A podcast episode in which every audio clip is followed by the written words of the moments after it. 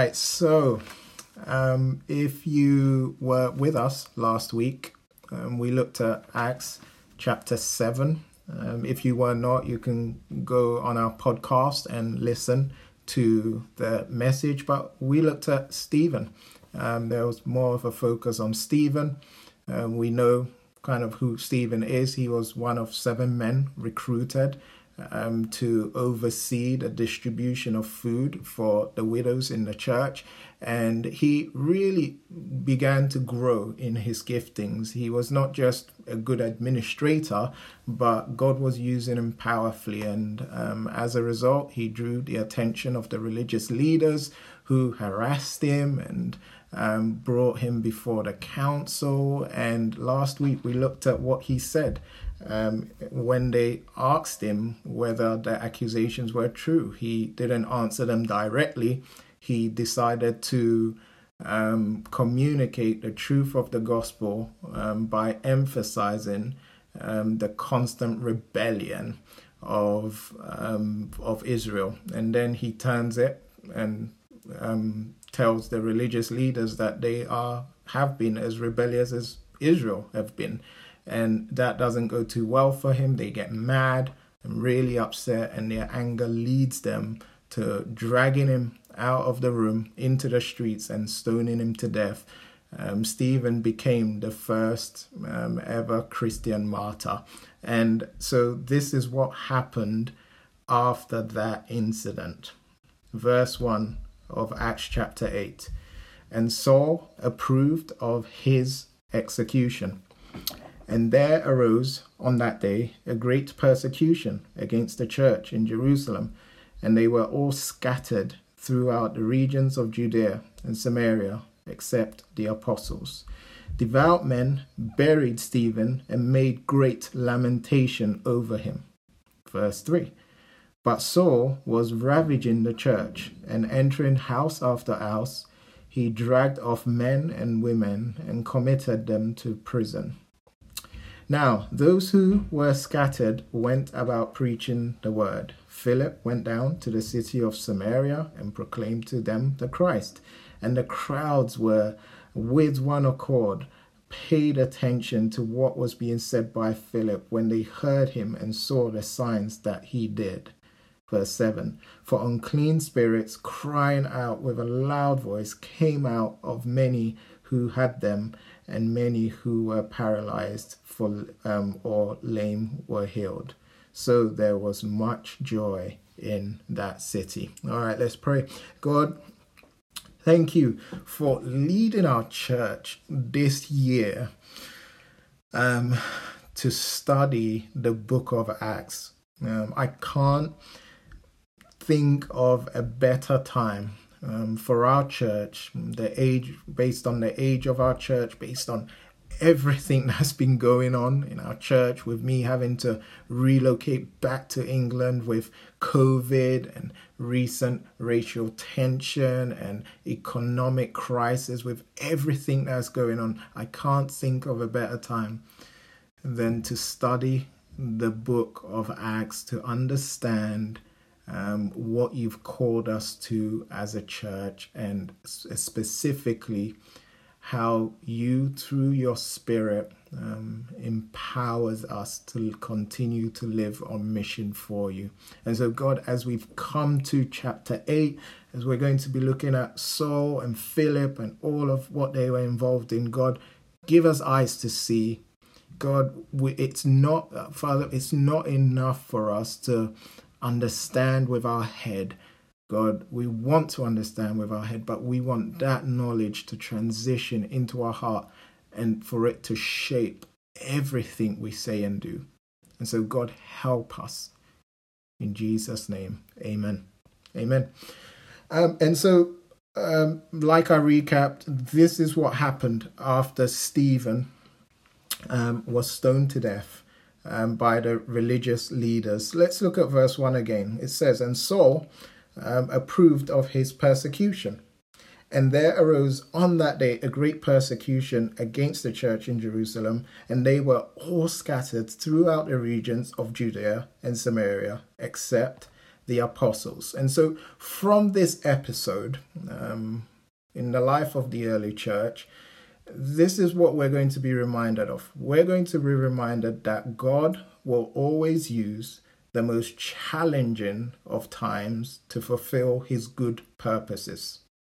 In other words, even when things are at their worst, God is doing his greatest work. Let me say that again. Even when things are at their worst, is when God is doing his greatest work.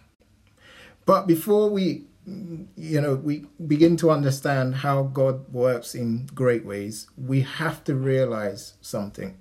And that is, and this is the first point, things will go from bad to worse. Sometimes things will go from bad to worse. The events that took place after the death of Stephen were unprecedented.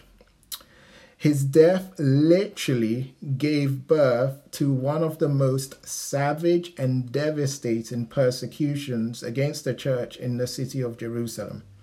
And it was so fierce, this persecution was so fierce thousands of Christians were forced to flee Jerusalem for safety. For the early church, things went from bad to worse because this new wave of persecution was unprecedented. It had never happened in this way before. And it was unprecedented, firstly, because it's described, um, if you look at verse 1, um, it's described as a great persecution. The early church in Jerusalem always faced persecution. And if you've been with us from the beginning of Acts, you've seen that from the very beginning of Acts, up until now, we've seen how the church has constantly faced opposition. But this time, um, it was different. And this is how it was different. So far, the apostles and key leaders have been the only ones that have experienced persecution. If you look back at what we've covered so far in Acts, you'll notice that every time the church faced persecution, it was directed at the apostles. It was the apostles that um, got arrested. It was the apostles that got thrown in jail. It was the apostles that received punishment. The persecution that we've been seeing in Acts has always been directed at the key leaders of the church. But what was different um, about this new wave of persecution was that it didn't just impact the apostles, the key leaders of the church, it impacted the entire congregation. Every member of the church was affected. The persecution is described as great because it directly impacted every member of the church. The second reason this persecution was unprecedented was because it involved new leadership. Until now, the religious leaders have spearheaded the persecution of the church, and we've seen that every time um, there's been opposition, it's come from the religious authorities. But now, a man named Saul has taken charge. At the moment, at the moment, we don't know an awful lot about Saul, but in the coming chapters, we'll get to know him really well. In fact, he'll become the protagonist in the book of Acts. We'll discover um, how he will severely persecute the church, but most importantly, we'll see how an unexpected incident will drastically change the course of his life and will lead him to become one of the most influential leaders of all time. But now, all we know about Paul, Saul, is that he kind of played a passive role um, in Stephen's death by acting as a witness. We saw in um, um, chapter 7 that he saw Stephen being stoned to death. Um, and now we see in chapter 8 um, that he approves of his death. The third reason this persecution was unprecedented was because it was really well organized. Um, the term used for persecution here in verse 1 refers to a program or process designed to harass and oppress someone. This means um, that the persecution was not this random and spontaneous thing, but it was really well organized. Saul and his team were not randomly targeting Christians and terrorizing them, no, but they were operating from a strategic plan. They were operating from a program specifically designed to harass and oppress Christians. So if you um, look back, if you look at um, verse 3 quickly, um, you'll notice that Saul and his team went from house to house ravaging the church. Okay, what they had done was they had figured out um, Christians met in homes all over the city for house churches. And so what they did was they tracked um, down they tracked down these meeting places. They forced their way into these homes, arrested these believers, threw many of them in jail, and even executed some. This new wave of persecution was strategic and organized. Um, Saul and his team schemed and attacked without warning, creating panic and much suffering within the Christian community. The last reason this persecution was unprecedented was because it was ruthless. Um, um, look at verse 3. Okay, look at verse 3. It says, But Saul was ravaging the church. Saul was ravaging the church. The word ravage used here to to describe Saul's actions towards the church it's rather colorful and can be translated as destroy okay and whenever it's used in ancient literature, it's used to describe a person who has had the unfortunate experience of being torn up by wild animals. Okay, um, my son and my children, especially, they absolutely love documentaries.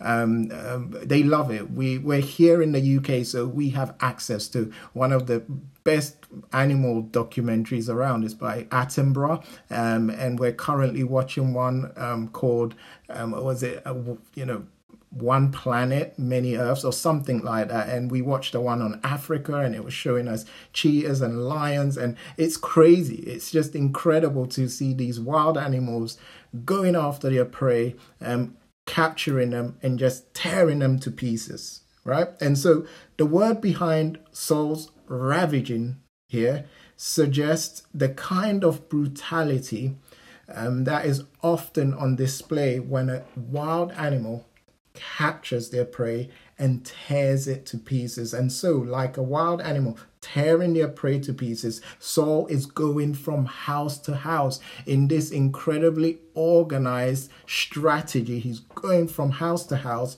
ravaging and tearing the church apart. This was one of the most volatile periods of persecution the church has ever faced. It was truly unprecedented.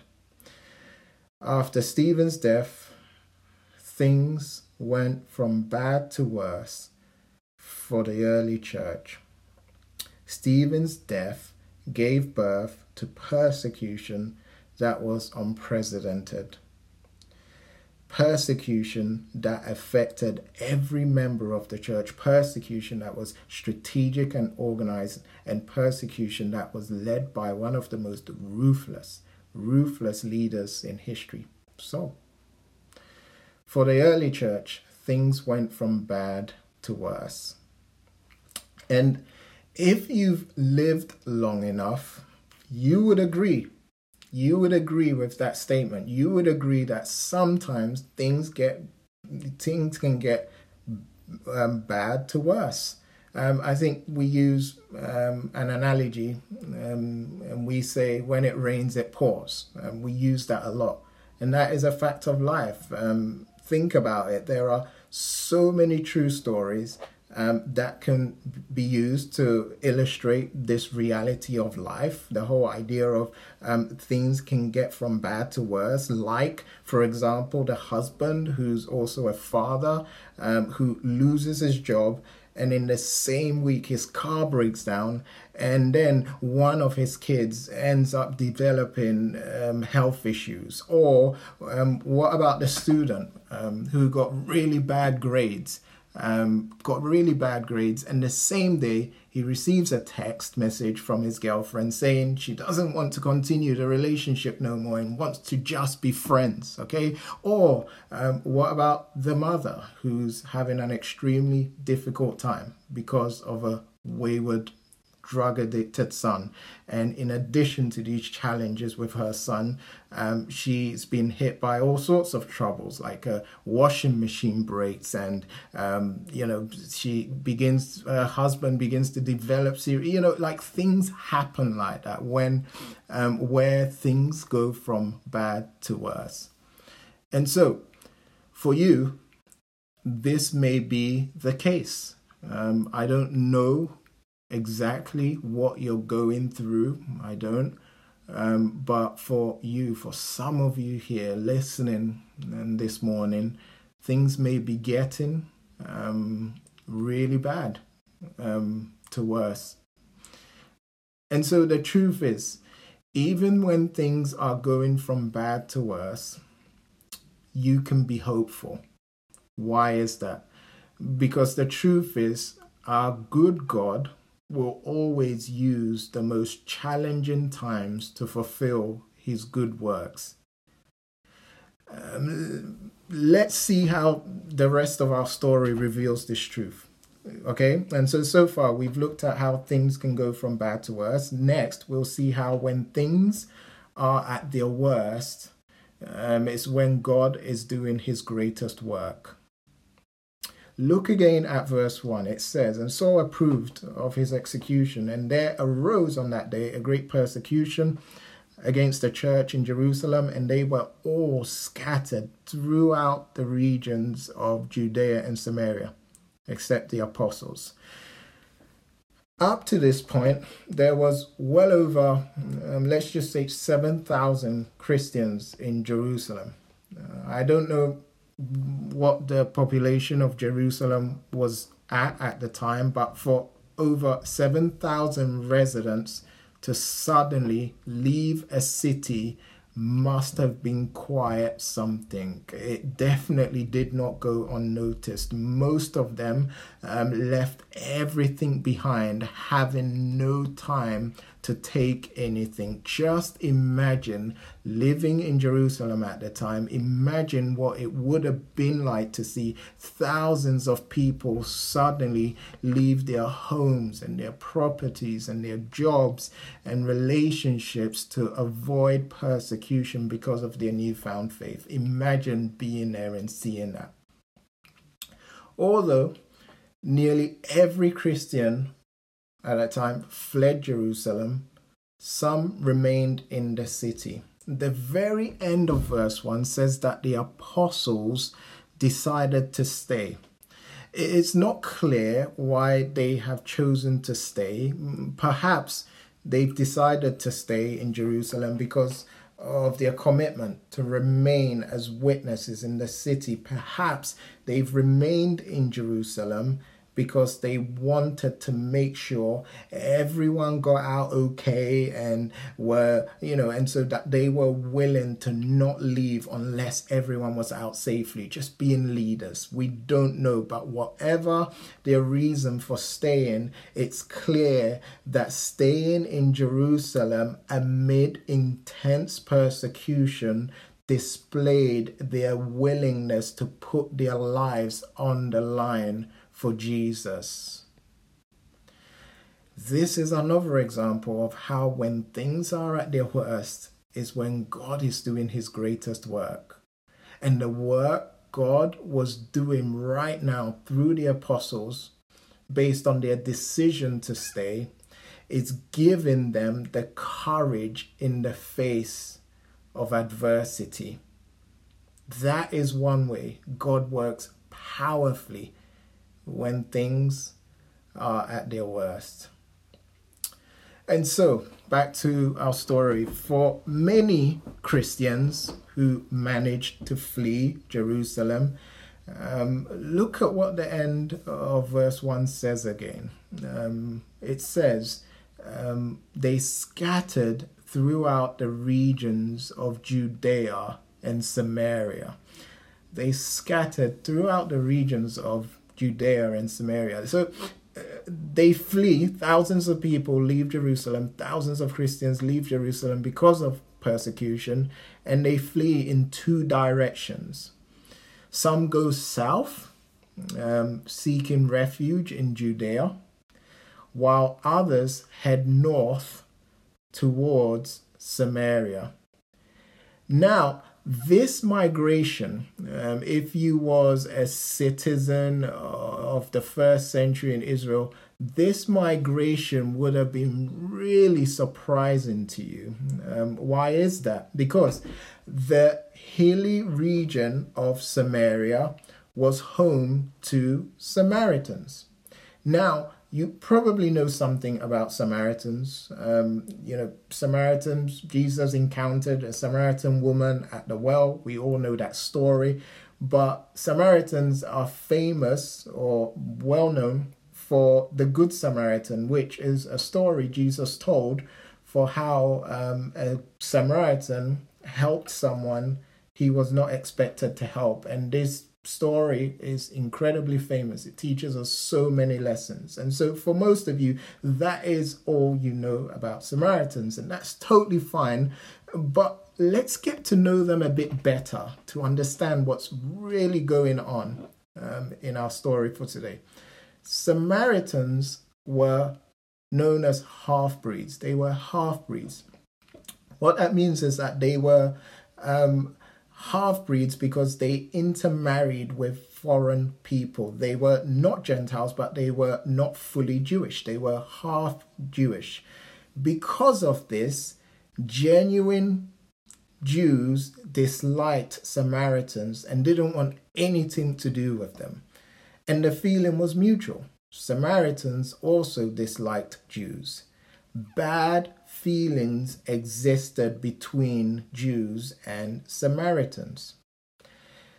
Charles Swindoll says this It would be no exaggeration to say that Jews hated Samaritans as idolatrous half breeds, ethnically polluted, religiously confused, and morally debased.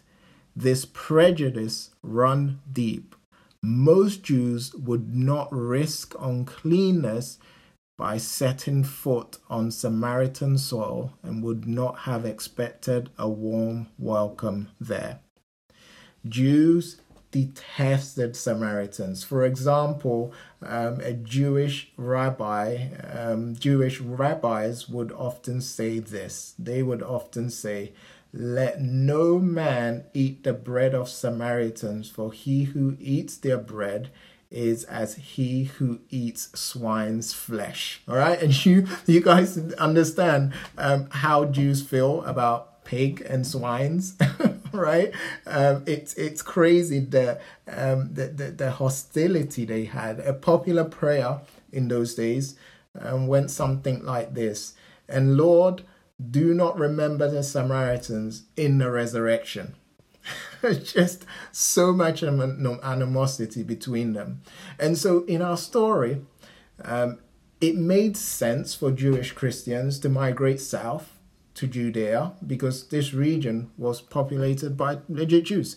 But it didn't make sense for Jewish Christians to migrate to Samaria. If you lived in the first century and you heard about Jewish Christians fleeing to Samaria, it would have come as a huge surprise to you. Now, a good question for us to consider at this point is why did they flee to these regions. Why Judea? Why Samaria? Why didn't it go go west or east or to other regions? Why did Jewish Christians seek refuge where Jews um, do not go at all? They could have gone so many directions. Why those two locations?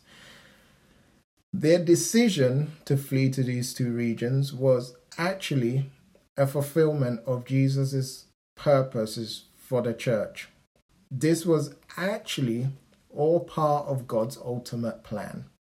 He was using the most challenging of times to fulfill his good purposes. Do you remember? Do you guys remember Jesus' final words to his disciples just before his ascension?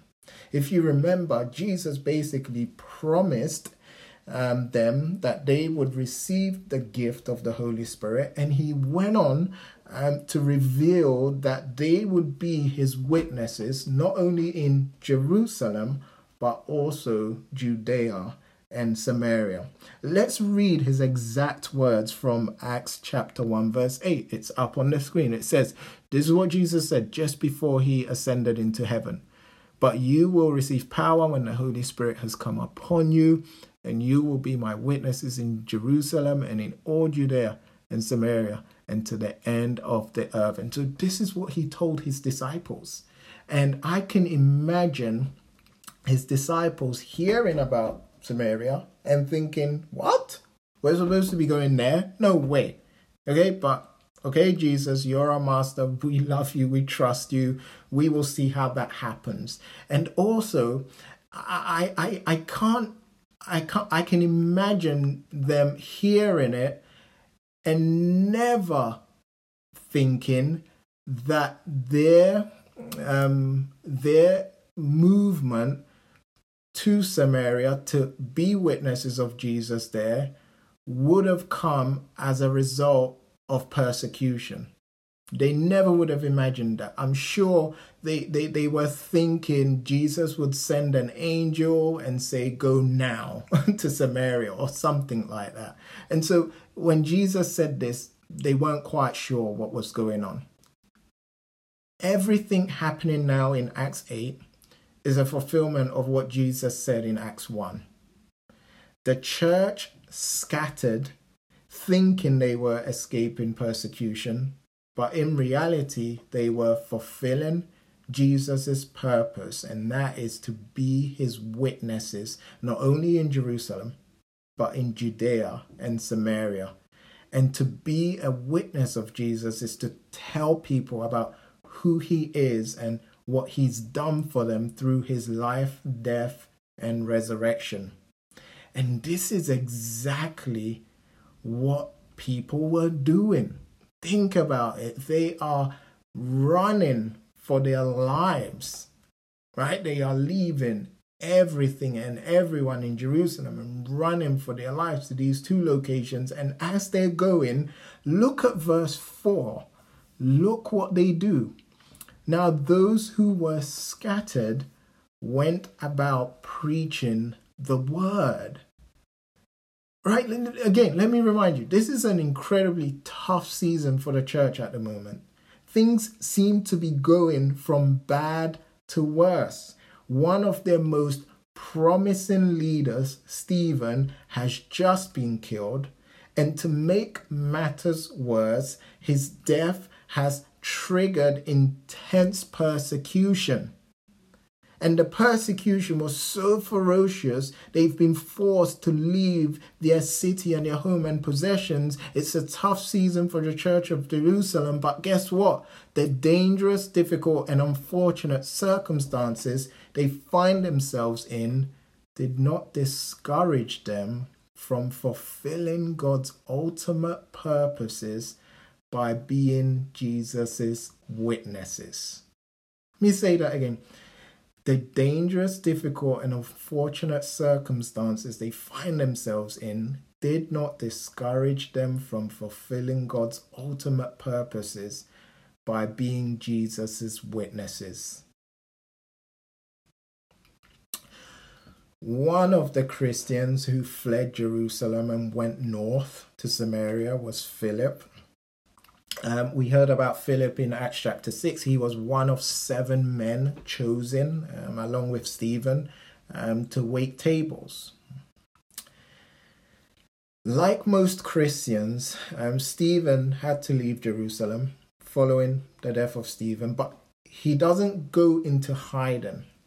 Instead, he continues to share the gospel. where he went, and that is Samaria. Verse 5 says that he went down to the city of Samaria and proclaimed to them the Christ.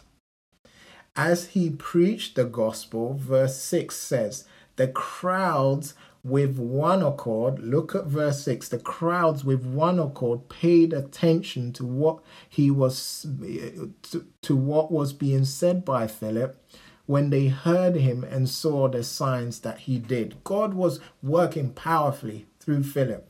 He's preaching the gospel with boldness and doing incredible miracles in the city of Samaria.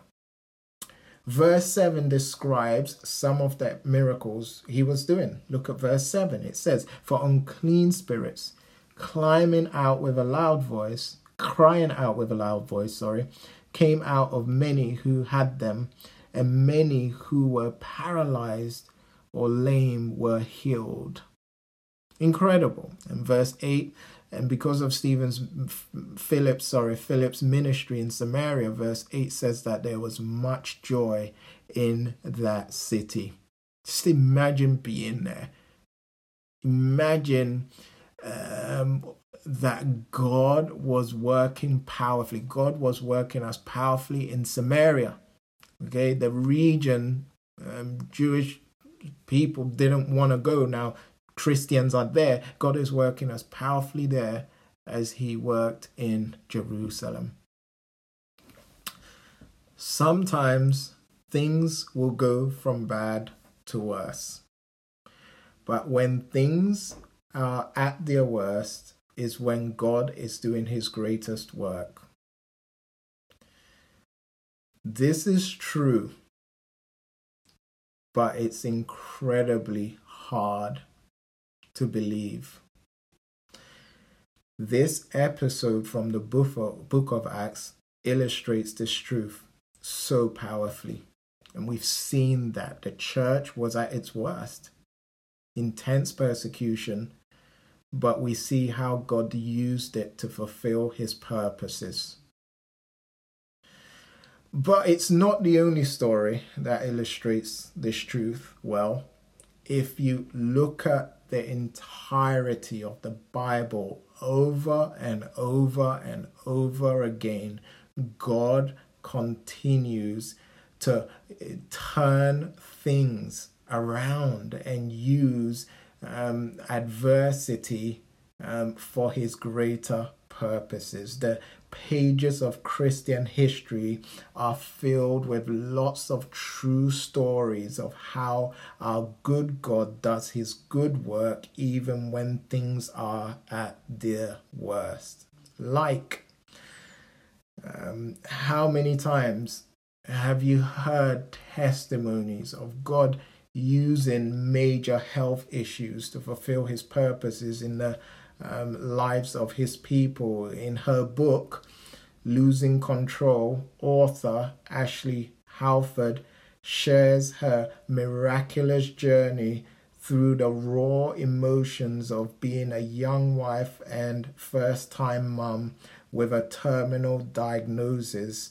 Um, and she goes on to share how God used her plight to bring her to the end of herself to truly trust God with her life.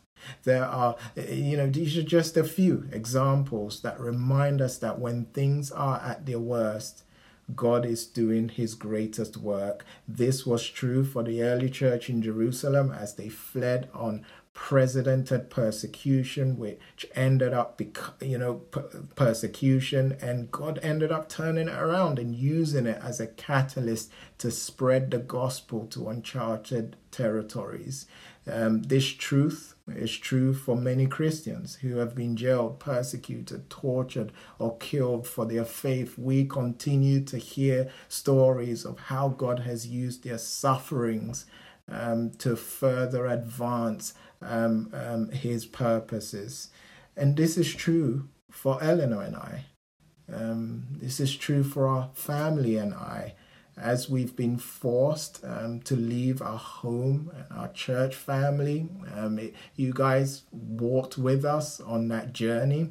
It was incredibly hard. It was the worst season of my life um, to be told that we had to leave everything um, and move back to the UK um, because of our visa issues.